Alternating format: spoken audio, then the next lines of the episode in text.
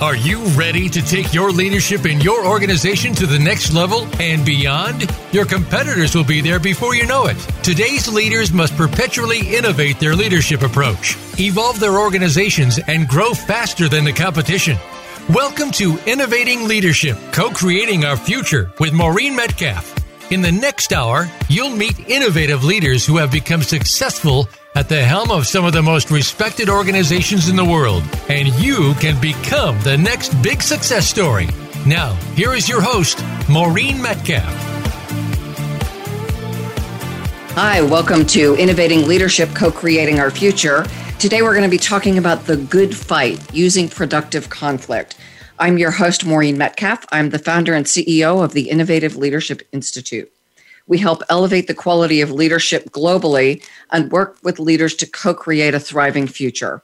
Our work includes helping leaders in navigating the disruptive trends that we're all facing and developing tra- strategies to transform themselves and their organizations to thrive now and in the future. I'm a regular contributor to Forbes and the lead author on an award winning book series focusing on innovating how you lead and transforming your organization. I'm also a fellow with the International Leadership Association. I am delighted that our guest today is Liane Davey. Liane is a New York Times best-selling author of three books, including The Good Fight, Using Productive Conflict to Get Your Team and Your Organization Back on Track.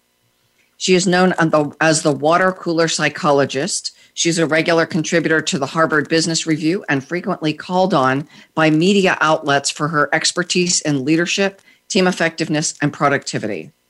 As a co founder of the Three Co's, she advises on strategy and executive team effectiveness as, at companies such as Amazon, Walmart, TD Bank, Google, 3M, and Sony. Liane also has her PhD in organizational psychology. So we all know that business today is more competitive than ever, and staying ahead requires you to make tough calls, face hard choices, and to work through conflict. But productive conflict is rare. Why is that? Because productive conflict requires a different mindset, new skills, and repeatable processes, none of which come naturally, and none of which most of us were taught as we were coming along in our careers. So today, Lainey and I are going to talk about building a productive conflict culture. So, Lainey, thank you so much for joining us. Hi, Maureen. Oh, I just you made that the the mistake that my mother doomed me to my whole life. It's Liane. Oh, just sorry. no, no, no. It's because of the crazy spelling, but totally okay. Nice to be here. Thank you. So, Liane, what else do you want our listeners to know about you? Oh, that's a great question. Well, that name, the water cooler psychologist, is one that other people gave to me because they initially would hear that I had a PhD in psychology and everyone would get a little worried. They'd make jokes about, do I need to lie on the couch? Or are you going to ask about my mother? And so, probably the most important thing you need to know about me is I'm not that kind of psychologist, but really I'm somebody who's fascinated by how humans are at work and all of the good, the bad, and the ugly that that entails. So that's me in a nutshell. So, why did you write this book? Because I needed to read it. I, I, and of course, I think there are so many of us who uh, who write the books that we need. And and what I mean when I say that is, you know, I grew up in a house that was very conflict averse. Um, my family, uh, particularly my father, did not like conflict and was very uh, afraid of words being used and doing damage and leaving scar tissue. I think he people had said things to him in his life. He's a very sensitive guy that you know stung him decades later, and so he was so careful with it that I grew up just in a house with zero conflict. In, in all my years, I never heard my parents raise their voices. It just wasn't done.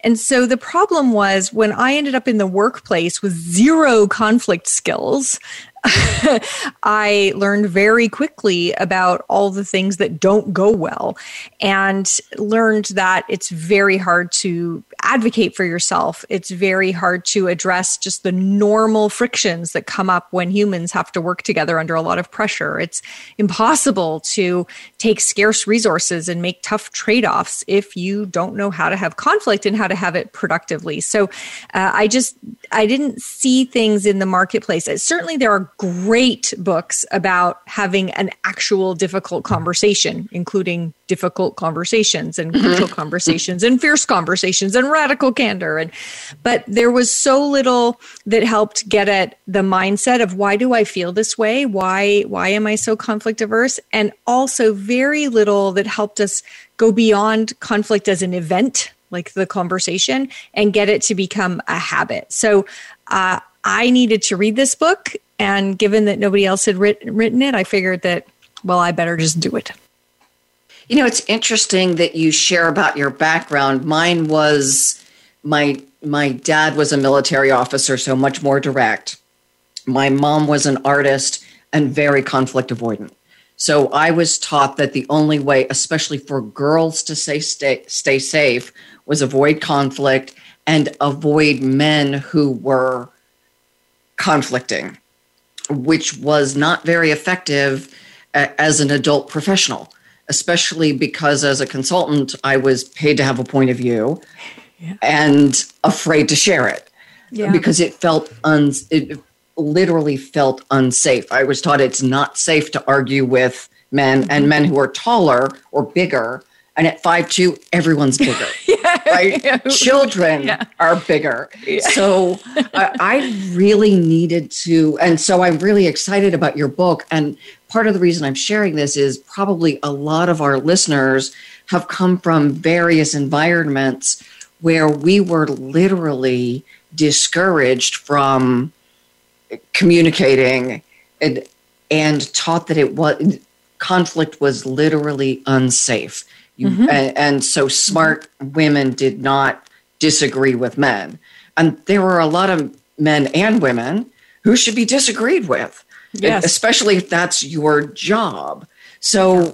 tell our listeners, um, please, a little bit more about um, how, to your point, we probably, many of us have the books on our shelves Crucial mm-hmm. Conversations, mm-hmm. Difficult Conversations. Mm-hmm. What is different. You've certainly spelled out the need for the book. Yeah. Um, so walk us through kind of what's the table of contents and yeah. some of what what makes this so valuable. Yeah. So let's think about the book in three chunks. It's written in three chunks. And let's say that the middle of the book is the least unique contribution because the middle of the book, which I call the conflict code, which is how do I have conflict productively is the most similar to all those other things that already exist. It just felt weird to write a book about productive conflict without addressing the conflict itself. So it's there.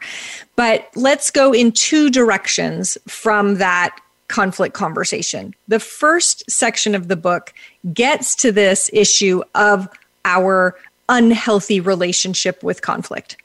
And it starts by helping people interrogate their own voices in their head and how those voices in their head affect um, how they think about conflict and, and what the pictures in their head. So, so for you, the word unsafe is a very potent word when you think of conflict, um, or at least when you did. Um, so I go back and look at uh, all the voices. So the four for me were my grandmother, who told me if you can't say anything nice, don't say anything at all. And that's when I learned conflict isn't nice. Um, the adults in my life who, anytime as a kid, another kid started to cry, would like descend on the scene, give you the now look what you've done. And you would get in trouble for someone else's emotions. So that was the point at which we learned well, emotions are scary and bad, and we shouldn't evoke them. The third one was my grade four teacher who taught me to mind my own business and taught me that if there's conflict between two other people, I should turn away and not get involved and not help. And if you think about the Me Too movement and various other predatory behavior, how much of that was facilitated and enabled by people minding their own business. And then the fourth one was about um, this sort of be good and stay out of trouble idea and the the don't speak truth to power and it's better to just tough it out rather than try and make it better. So i start with i share mine. I'm very open about how i call them my itty bitty shitty committee. All the the voices in my head that to talk to me and tell me to avoid conflict. And i encourage um, the reader to do the same to figure out what are and, and for you you've just done a great job of that saying look this is the dynamic i grew up with. Here's why i learned that conflict was unsafe and here's why i didn't engage in it. So i start there and then i go into uh, so I, I, I coined a phrase which has really caught on which is that because of this we get into conflict debt which is all of these issues that are coming at us that we really need to work through. But because we're afraid or we're minding our own business or because it wouldn't be nice, we we let them pile up as debt on a credit card and uh, we pay interest, we pay penalties, and that conflict and resentment and issues tend to grow and build until the point where if they do come out, it's then it erupts in something very unpleasant and very unhealthy.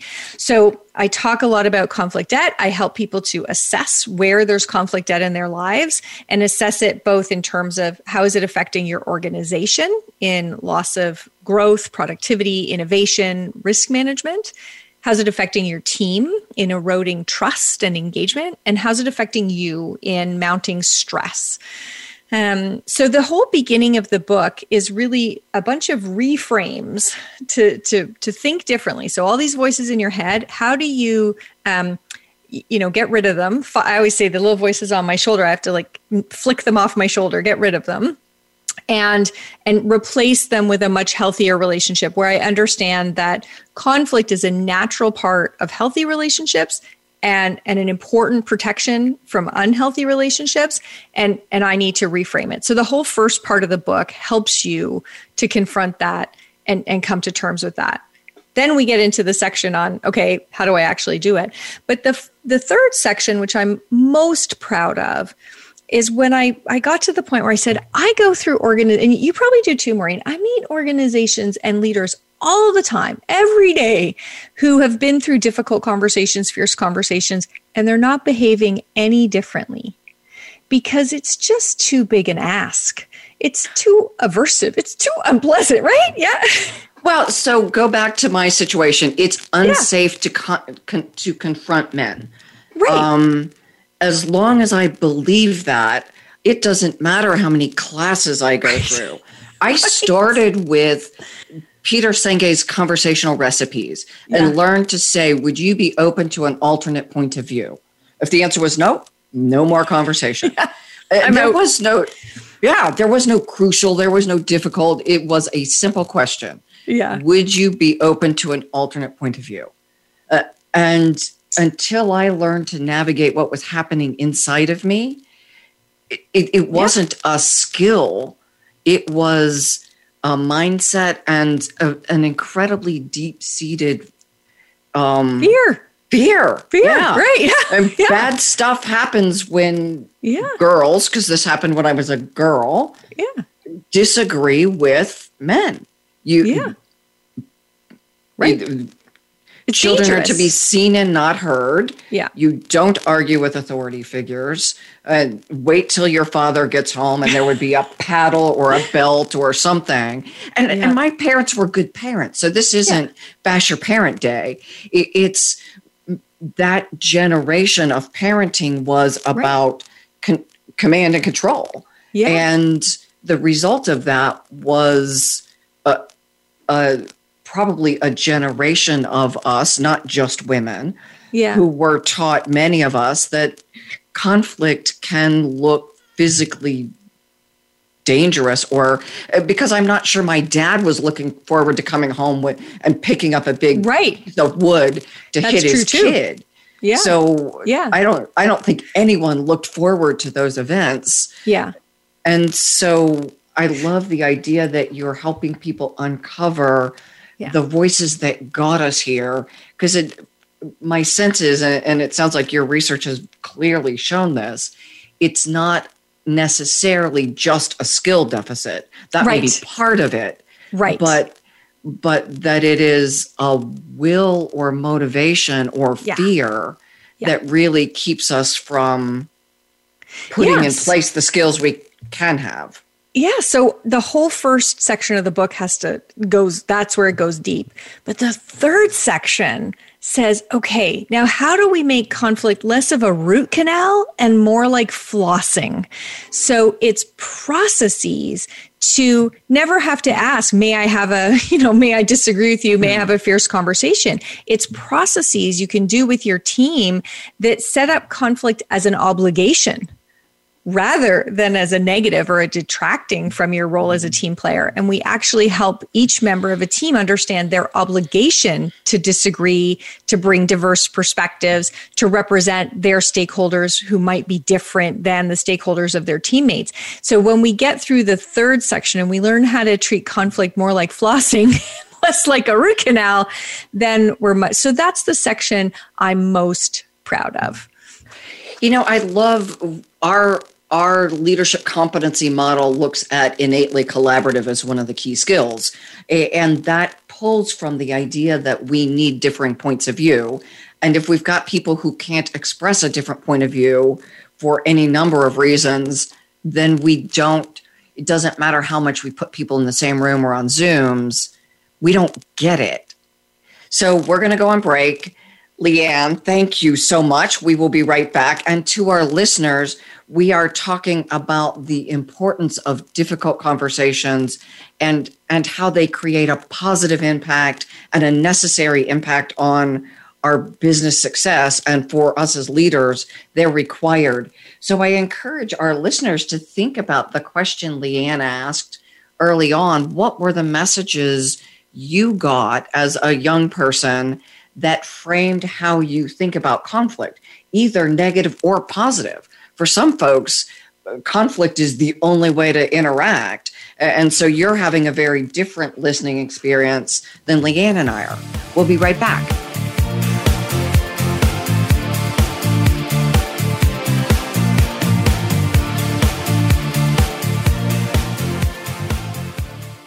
Become our friend on Facebook. Post your thoughts about our shows and network on our timeline. Visit facebook.com forward slash voice America. The Innovative Leadership Institute is your trusted partner to create perpetual innovation and evolution in your leadership and organization. Are you ready to innovate and evolve? Since its inception, the Innovative Leadership Institute has been dedicated to helping leaders evolve their leadership mindset and skills and create organizations that can continually innovate to achieve results in a highly competitive and rapidly changing environment. We help leaders, management teams, and organizations identify and create the capacity to update how they lead, identify, and implement transformative solutions necessary to meet their mission and create strategic advantage. The Innovative Leadership Institute offers proven results backed by leading edge research and a global network of accomplished consultants and thought leaders. Visit innovativeleadershipinstitute.com Maureen and her associates are ready to discuss your needs and tailor a solution to meet your goals. Move forward with the Innovative Leadership Institute. Visit innovativeleadershipinstitute.com today. When it comes to business, you'll find the experts here. Voice America Business Network.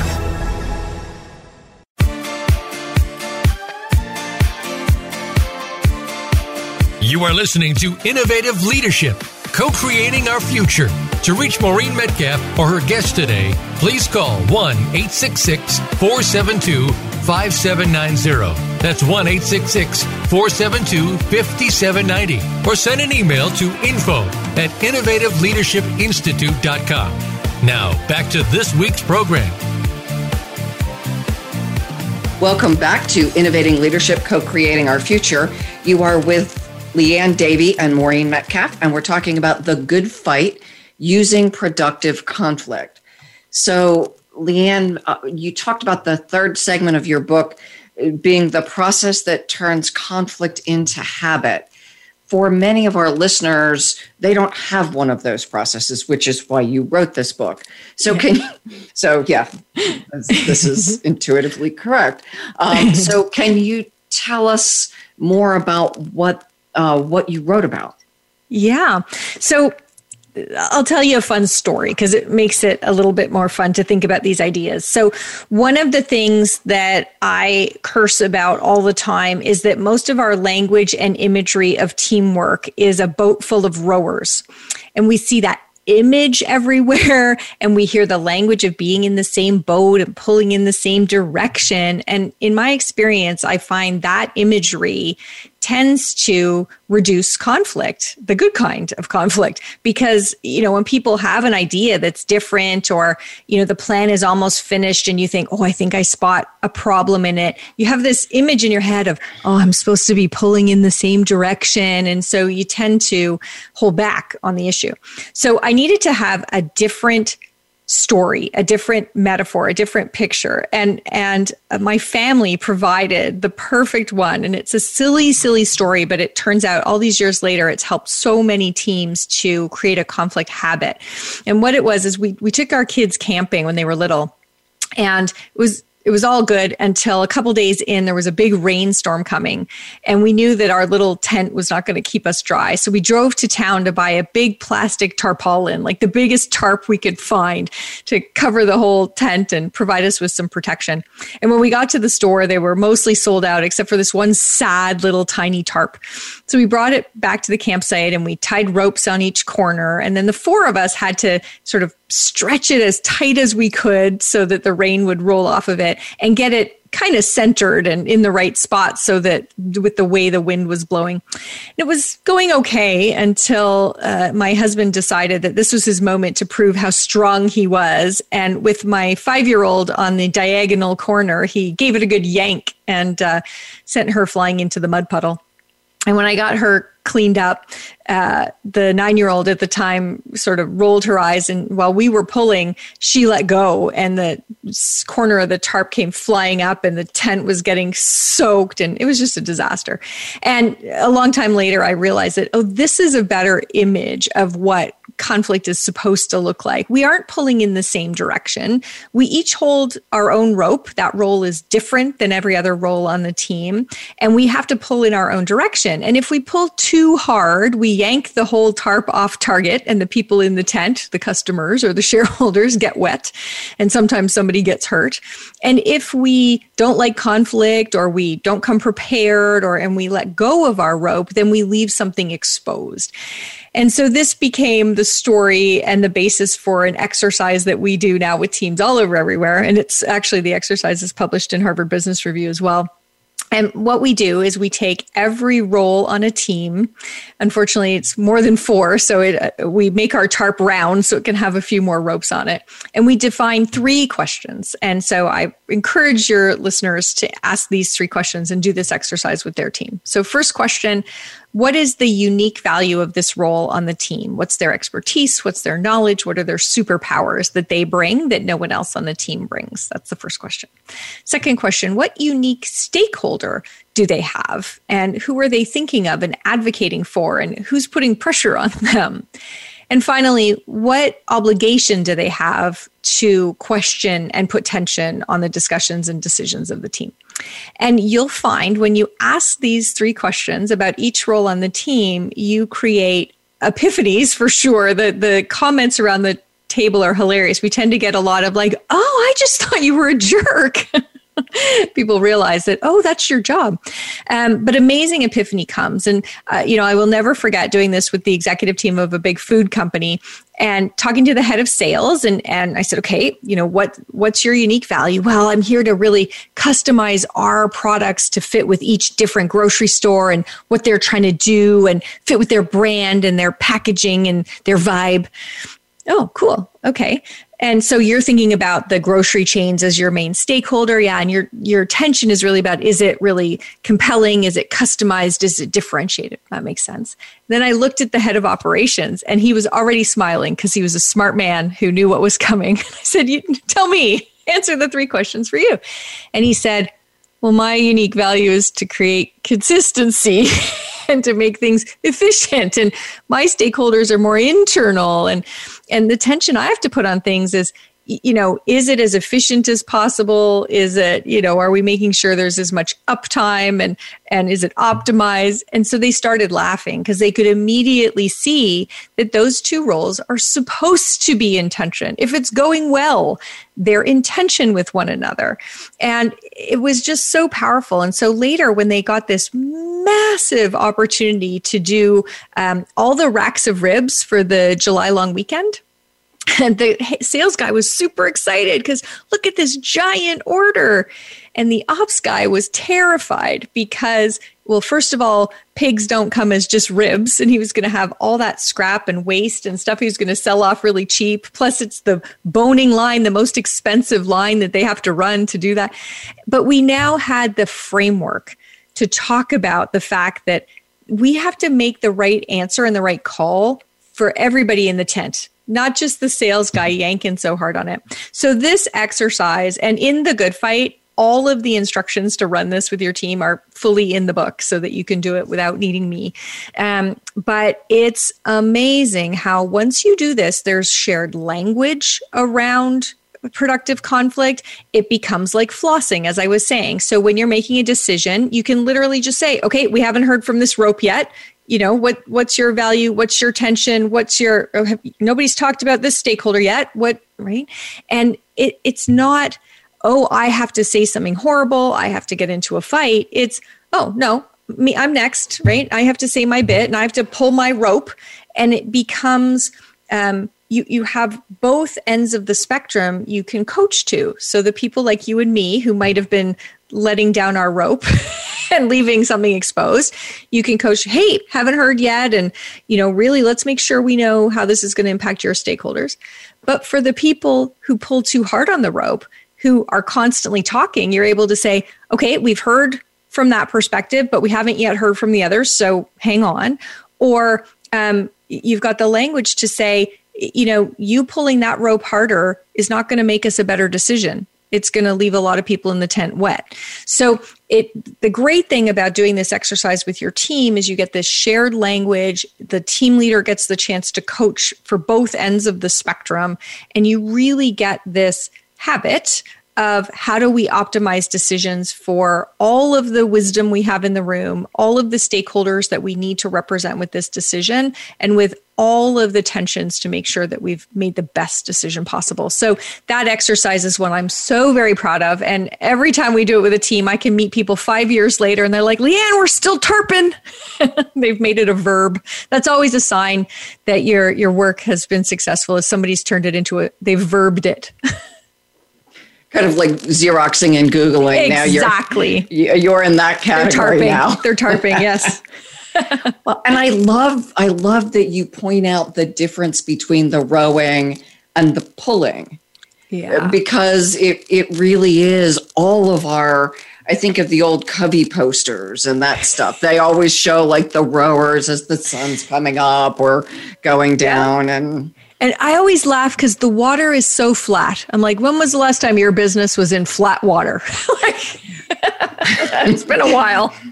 yeah, they they could show people doing rapid, you know, kayaking going through rapids. rapids. Yeah, yeah, that yeah. would be a much more accurate. and yeah. I think of a time I went kayaking and I fell out of the boat. Um, I, am not a professional. I've done kayaker. that too. I've done that too. Yeah and then I got my leg stuck under a rock, and oh. it's oh. yeah, it was a bad trip. And the point is, these things are hard and yeah. they require skill. Yeah, and it it just takes time to learn how to to navigate that. Eh, to continue with the rough water yeah. analogy, that how we behaved even months months ago now, a year mm-hmm. ago, pre pandemic, and what a was lifetime ago. well, and how many people we've been for those lucky enough to be able to work from home. We've been working from home yeah. and had less in some cases less conflict because we mm-hmm. if we like the people we live with, we've yeah. had less conflict. Yeah, and that's now, an interesting point. It, because uh, what we've seen is a lot of conflict debt on teams. So, another one of our socializations is that if you have to have a difficult conversation, you have to have it in person. And so, I've literally talked to people who said to me, Well, you know, they're telling me about a grievance they have with a coworker. And I say, okay, have you spoken? Oh, no, I don't want to do it over Zoom. So I'll, I'll do it when we're back in the office. I'm like, you're going to sit on this for a year, making sure the resentment is nice and toxic before you bring it up. Like, and so it, it's another problem. We, we've had less conflict, true, um, in terms of it being an, an actual conversation. Um, but we haven't had any less conflicts if you know what I mean, right? So our conflict debt on many teams is really getting out of control. So I worry about mm-hmm. um, all the built up hostility and resentment. And when we go back into the office, these people who, um, you know, we don't think of quite the same way as we did uh, when we left. When we like them.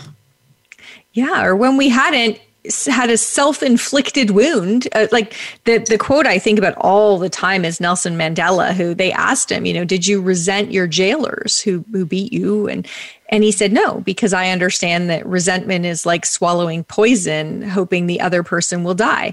And so i think there have been a lot of people swallowing poison this year resenting their teammates um, feeling unacknowledged for how much they're doing that no one can see because they're doing it at home. And all of that uh, resentment is going to come back with us to an office where uh, I think for some teams it's going to be really challenging. That's an interesting point. And it seems that we need to build the skills to work remotely, not yeah. just how to use exactly. Zoom, which we've all mastered. Mostly. Sort of. Uh, I still muck it up sometimes. but we, we, have gotten to a level that that is acceptable. Yes, we all still exactly. leave the mute on sometimes, and that's yeah. But my sense is we will also develop the capacity to create resonance yeah. across the the miles you and I are in different countries. Yeah. And we can create a strong resonance on a screen. Mm-hmm. Absolutely. And, and because you and I both now have habits of dealing with complexity and challenge, my guess is if we had a conflict, we would process it figure it out. Yeah. I did a YouTube video on how to have conflict remotely. And uh, I actually point out in that video about how, in some ways, it has huge advantages. Like, for one, you can take notes for yourself and put them beside the camera on the screen to just remind you of, you know, like even a little sticker of a happy face to remember to, you know, try and keep smiling. Cause I always tell people this like, even if you're on the phone and you think it doesn't matter, it does because the way that your mouth is shaped if you're mm. just listen to my voice with your eyes closed if if you listen to my voice when i'm not smiling and then you listen to my voice when i'm smiling the pitch is higher because when you pull up your muscles to smile you actually lift your soft palate which changes the shape of the resonance chamber of your voice and the person on the other end can pick it up whether it's subconscious or not so you know when you're having a conflict uh, in the office putting a smiley face on your palm, you look like a bit of a dork if you have like cheating on the exam notes. But if you're on on Zoom, it's really easy to have that little sticker reminding you that if you're having the conversation while smiling, they'll pick it up subconsciously. So there's some big advantages that if we just got over our mindset, which is I'm not supposed to have hard conversations virtually, and just realize that yeah, I'm supposed to have hard conversations when they come up so I don't get into conflict at that much better to pay off the $7 than to wait till it's a hundred bucks with interest and penalties. Um, I agree with you. I think we're going to learn all these skills and, and remember there are some big advantages. Uh, and, and even just, so you talked about um, conflict being unsafe.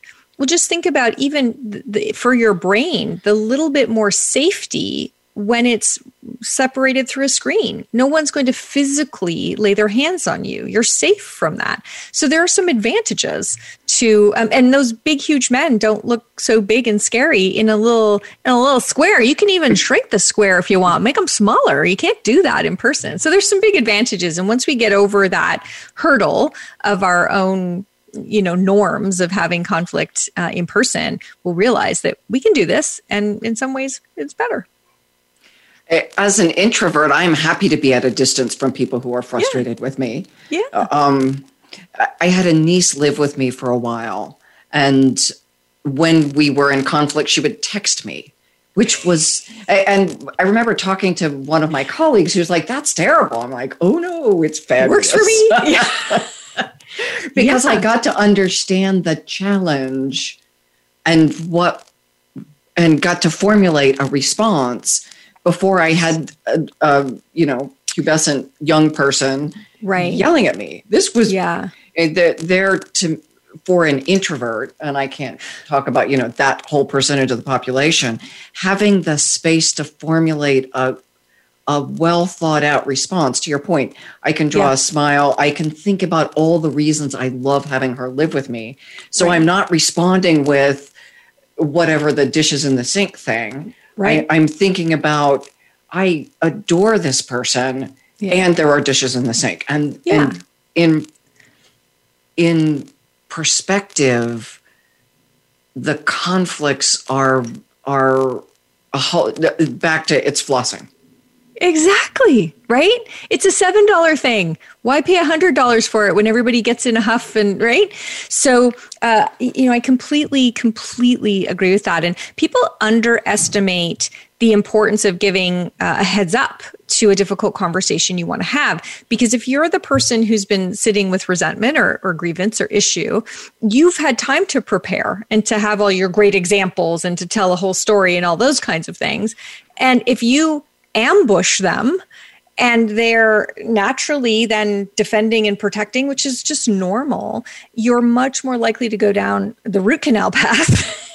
Whereas if you give them a bit of a heads up, you know, I felt like this morning's meeting, um, when you said this, I, I didn't know how to take it. I'm telling myself a bad story at the moment would love to you know touch base with you and get a sense and then the person can be like i don't even remember saying that. They could touch base with someone and say did i say that? And the other person be like yeah actually you did say that. And you're like oh, oh right? Like then it's much more of a level playing field and much less likely to be in that emotional fight, flight, or freeze moment. Um, so I'm a big proponent of more of a heads up, more of a level playing field, and and use writing um, to signal the conversation and, and, let the other person be better prepared. I think that's just kinder than, um, and, and of course, it's not what our norms are. We think the right thing to do is to go up and look them in the eye and say something. But to me, that just, and I'm not an introvert, but that feels like an ambush to me. I'm, I'm sensitive, so that's maybe where it comes out for me. I'm not an I'm not an introvert, but I'm very sensitive. So you're going to hurt me, and then I'm going to protect myself.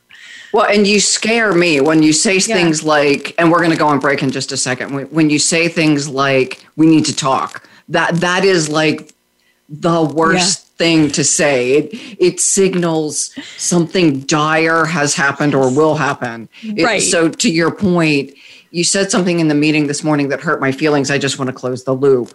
Different yeah. than different. We need to talk. Where I I hear you're an absolute incompetent or something and right bad I'm going to be fired. Yeah. that's what I think. It's the your dad's going to be home and he's got that big board he's going to hit right. you with.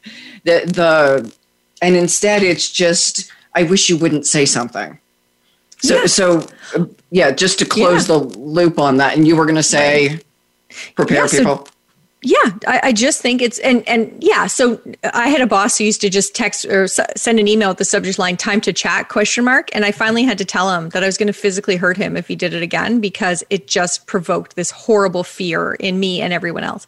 So don't do the time to chat, but just say, you know, in the meeting when this issue, I, I don't feel like we resolved this. You know, I'd like a chance to come back to it, or this hurt my feelings, or I'm I'm telling myself a story that might not be true and would love to hear from you firsthand. So, yeah, don't do it in a way that, because if you just say time to chat, you're not leveling the playing field. You're not giving them any chance to prepare. You're just double ambushing them with the email and with the chat. So, you want to give them enough that um, that they actually can collect their thoughts, um, can maybe collect some information if they need some information, and uh, be ready to have the conversation as equal partners in the conversation instead of getting talked at more of the tarp. You more of the tarp. Absolutely. Absolutely. So we're going to go on break. And this is Liane and Maureen, and we are talking about positive conflict. We'll be right back.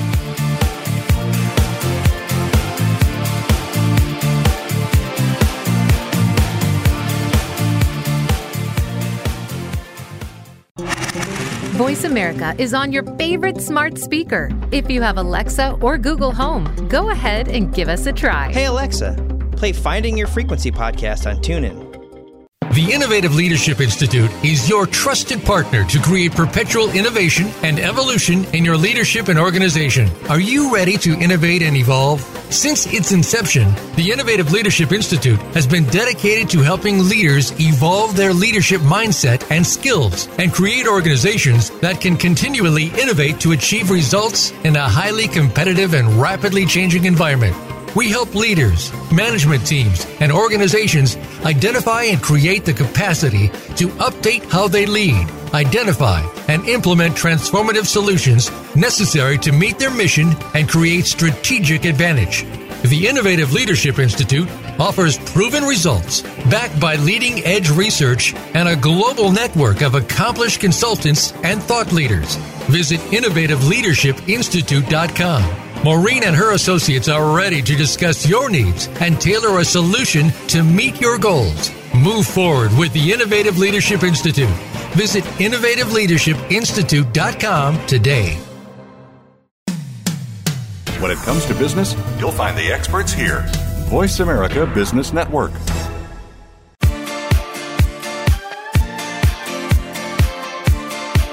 You are listening to Innovative Leadership co creating our future. To reach Maureen Metcalf or her guest today, please call 1 866 472 5790. That's 1 866 472 5790. Or send an email to info at innovativeleadershipinstitute.com. Now, back to this week's program. Welcome back to Innovating Leaders, co creating our future. You are talking to Liane Davey and Maureen Metcalf were talking about the good fight using productive conflict. So Liane walked us through the structure of her book, the, the idea of conflict debt. She gave us the beautiful visual example of the TARP and ensuring that everyone on the team has a common language to talk about the three questions. What's your unique value on the team? Uh, what's unique to your stakeholders and what unique obligation do you have on the team. Liane, now let's talk about community organizations and how they fare differently oh, than, in some cases, corporates. it's not a pretty picture, Maureen. It's just, it's so interesting because many years ago, uh, I was sitting on the board of a not for profit, a very important subject near and dear to my heart. And I was sitting in a board meeting thinking, this is even worse than the conflict at my day job. And I get paid to go to my day job. so I started investigating what what is that about? Why do we not have productive conflict in our not for profit, in our volunteer organizations, in our synagogues and churches and mosques and all these places that so many of us, the PTA, goodness gracious, that's another good one. Um, and I, I really saw three different stories that people tell themselves um, as to why they don't engage in productive conflict, why they drop the rope in the TARP metaphor. Um, so the first is that they just tell themselves that, well, you know, this is such an important cause. Like, this is about people with cancer. And so, who am I to complain about how I'm being treated or this or that, right? You, you are so focused on this very, very important cause that you subjugate your own needs to the cause. So, that's one thing. The second thing is a lot of the dysfunctional behavior is coming from other people who are volunteering their time. So you think, well, he's volunteering his time. Beggars can't be choosers. Like, uh, you know, I'll cut him some slack and we put up with dysfunctional behavior. And then the third one is that the, the leadership in the not for profit sector isn't always great. And so sometimes we're kind of making exp- excuses for weak leaders in the organization, even if they're paid staff. So we have all these great reasons that we tell ourselves for why we put up with it. But, you know, I actually take those exact three reasons and say that's exactly why you need to do the hard things, have the hard conversations because A, this issue is so important that it really needs you to get the issues on the table. Secondly, because it is your volunteer time. This is supposed to be something that enriches your life and helps you decompress from your day job. So it's another reason why you deserve for it to be a healthy dynamic.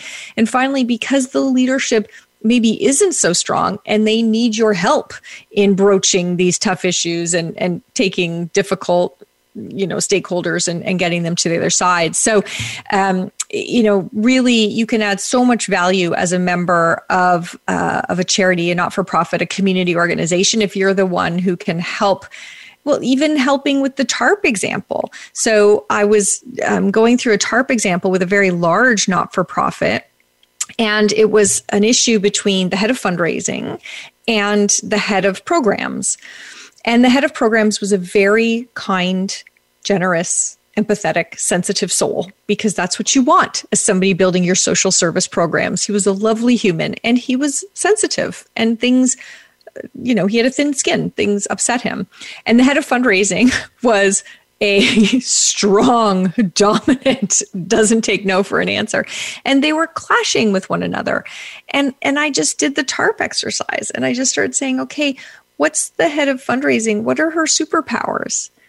Well, one of her superpowers is how strong and assertive and convincing and what a steamroller she is because you wouldn't have any money to run your programs if she took no for an answer. So let's remember that that's what we need from her. And then to her, who had kind of been looking down her nose at him as, you know, a bit of a wimp, said, What's his superpower? He feels everything very profoundly. And that's what makes him good at building programs. like that's the point. And you wouldn't be able to raise funds because the programs would suck if you didn't have somebody. So, um, you know, if you are somebody who can help your community organization through the TARP to understand the tensions that are supposed to be there. If you can help broach and stop minding your own business and instead help people get to the other side of some of these conflicts, you will be in hot demand just as much as somebody can make great cupcakes for the bake sale or has a pickup truck. Those, These are people in great demand in the world. Somebody who can make a, a great lemon square, somebody who uh, somebody who has a pickup truck, and somebody who can help the community work through some of those contentious issues. So yeah, that's been a big theme for me. And in in the Good Fight, uh, the first nine chapters are all about um, you know, in the workplace and, and productive conflict there. But I I riffed off of the funny line in commercials when they're doing crazy things with stunt drivers and it says, don't try this at home. And I have a bonus chapter called Try This at Home. And it talks about conflict in a healthy marriage, raising conflict, uh, constructive conflict children, and then contributing in our communities with productive conflict. So that was a fun chapter to write to get into some of these other places where we need conflict just as much as we do in our organizations. Well, and if if home is a safe place, yeah. it's a wonderful place to practice. Yes. Because again, we will, I will make the assumption that if it's a safe place, yeah. we're more forgiving. These are the people we actually chose to be with. Some of our coworkers we wouldn't have chosen. So yeah. so we and in my relationship now, it's one of the things I like most is that we do have have those conversations like flossing, and it is yeah. often. I mean, there, there's stuff when you live with a person and you manage a budget and you've got things to there's always work stuff. through. Yeah, one person likes the vacation with no plans, just a plane ticket mm-hmm. and nothing else. And the other one likes the vacation where every hour is planned and the tickets are bought a year in advance. And, you know, that's, that's okay. That's the spice of life. Um, mm-hmm. But if you let it blow up, right, um, then it's going to be a problem. So, yeah, how do you get to the flossing model? Um, and and in a way and it's very hard when there are situations that are not as safe um, it's it's very very challenging but in theory you want to avoid the explosive moments as much as possible and so the more you can learn ways of you know getting the issues out when they're very small and and people who have to manage um, unsafe or unhealthy situations mm-hmm. become very savvy at that, right? How to navigate and, and manage these things to avoid explosiveness. And my book is not not about those unsafe situations. I have no expertise in that. But um, in a good relationship, um, yeah, the flossing approach is a is a really good one. Well, and I would add the value of humor. I'm thinking about my yes. relationship and the the comments. I said something this morning about the list of things to do this week, and he was like, "Oh, I love when you plan our weekends with house tasks," and it was right, just a gentle, like, "Really, you've planned every minute of the weekend already with house projects." Right. And it, it was the ni- nice way to say, like, are we going to do something fun too? Fun, yeah. And and I and that was all that was required. Now I have backed off on my yes list noted of expectations. Yeah, it, it's yeah, going to happen leads, over the month, not the day. Yeah, and it leads to a really great follow up question. Just as like, what would feel like the right amount of our weekend to devote to to those kinds of tasks? And and you know what kinds of things do we want done by when right? And and you know there's all sorts of great questions because it might be that his version ends up with the you know the patio furniture being all good to go in October which is less of a good plan. So so there's give and take when you have some good open questions so that you can actually communicate with one another about these things. So but I love the the subtle little like uh, hint of like him. and there are a lot of well, and humor just works so much better for us. Yeah, it's. Yeah. I got the point. Roger I, that. yeah, and that's that's pretty much all I say is got it. Yeah, enough. Yeah, because I we know each other well enough to to know what the agreement is about how we spend our weekends, and it is not all weekend doing that. But yes, we we all have our things. So, what do you want to make sure our listeners take away? We we've heard manage the debt, create yeah. the process, create the common language, and do it. Deal yeah. with the deal with the childhood stuff. Yeah. So I would say that the line that I tell people to remember is some things are worth fighting for. I love that. And this is your superpower. Mm-hmm. And people can learn it.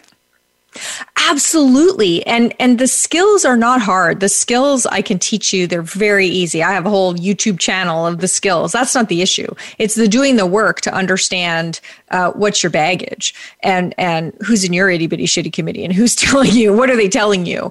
And to really do the work to realize it's like your own therapy, doing the work to realize that um, I choose not to listen to those voices anymore. They're not right. And I'm getting into more trouble getting in conflict debt than I would have been if I just paid it off initially when the issue was still small and we could have it with humor and we could address mm-hmm. it and move on.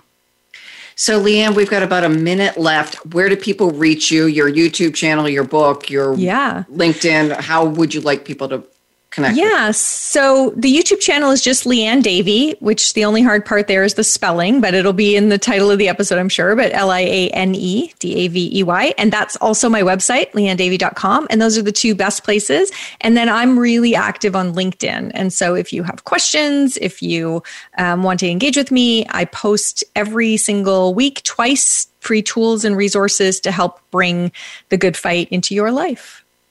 And in companion with this interview, we're going to do a blog and ask you to share one of those tools. Yeah, uh, so that listeners can have something concrete to walk through.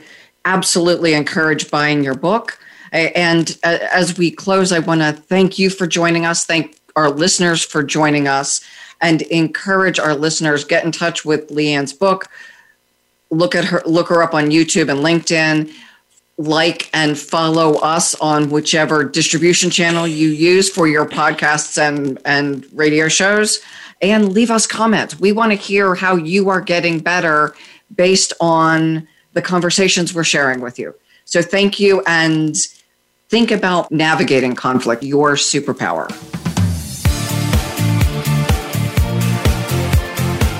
Thank you again for joining us this week. Please tune in for another edition of Innovating Leadership, Co Creating Our Future with Maureen Metcalf next Tuesday at 11 a.m. Pacific Time, 2 p.m. Eastern Time on the Voice America Business Channel. We hope you'll join us then and have a great week.